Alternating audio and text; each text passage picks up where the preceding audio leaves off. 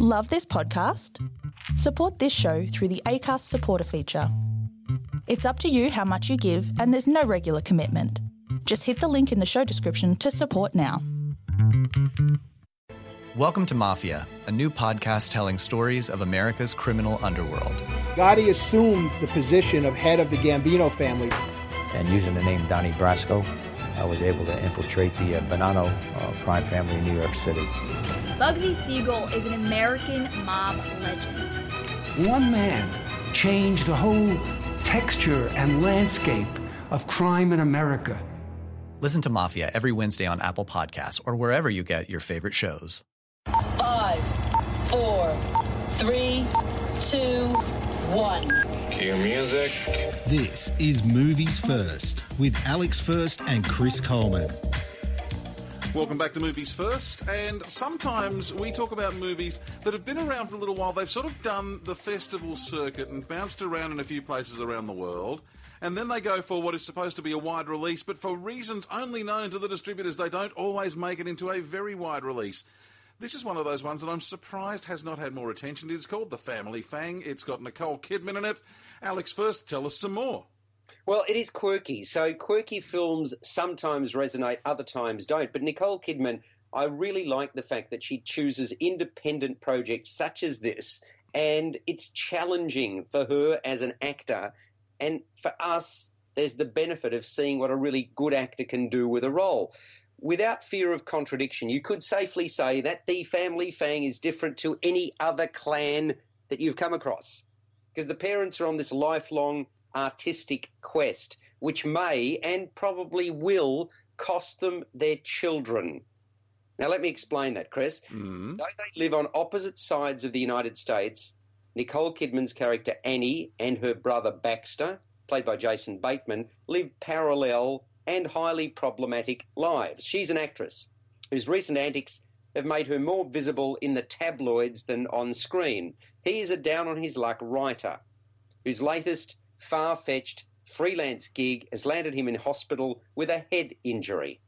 Now, through circumstances, Annie and Baxter, who are called A and B by their father, imagine that.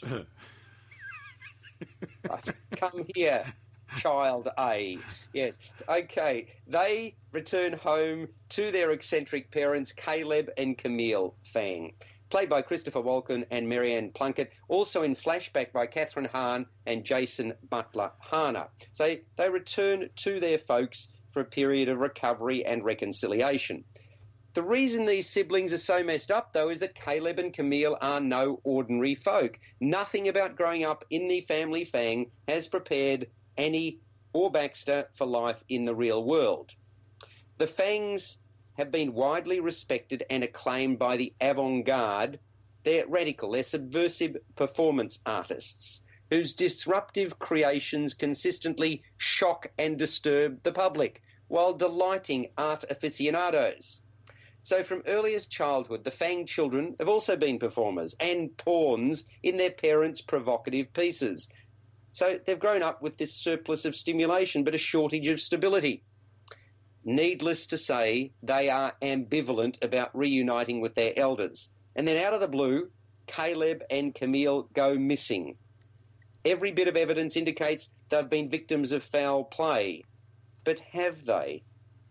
And this has been adapted from a best selling novel by Kevin Wilson, adapted for the screen by a Pulitzer Prize winning writer David Lindsay Abaire, produced by Nicole Kidman and directed by Jason Bateman.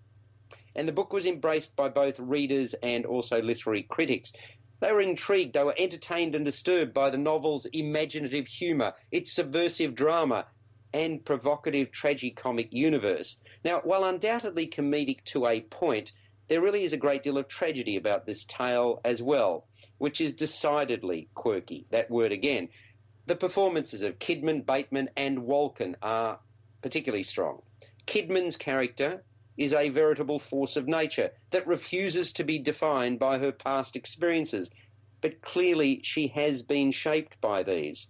All four family members come across as troubled individuals who appear to have stepped over the line of acceptable behaviour in search of, and I'm, putting my um, my fingers to the heavens, in search of highs. And we quickly learn the patriarch of the family, Christopher Walken, will stop at nothing to receive his fix, and those closest to him pay a high price. You get the impression his wife just went along for the ride and continues to do so because she loves him this is quite psychologically disturbing, the family fang, but it's intriguing and it's also engaging. So throw all of that into the mix, and that's where you've got this independent movie, The Family Fang, rated M in Australia, running for 106 minutes. The Starlight Lounge presents an evening with the Progressive Box. Oh, what a great audience.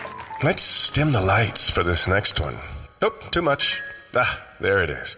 Gotta get things just right. Like Progressive's Name Your Price tool. Tell us what you want to pay, and we help you find coverage options that fit your budget.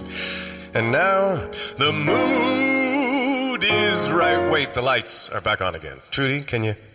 And now it's completely dark. Progressive Casualty Insurance Company and Affiliates. Price and coverage match limited by state law.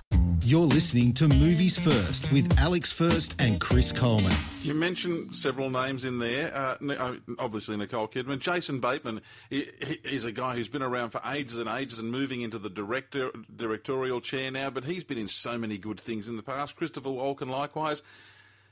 They're all good actors. They've got strong roles. Why didn't this leap? Is it just because it's quirky?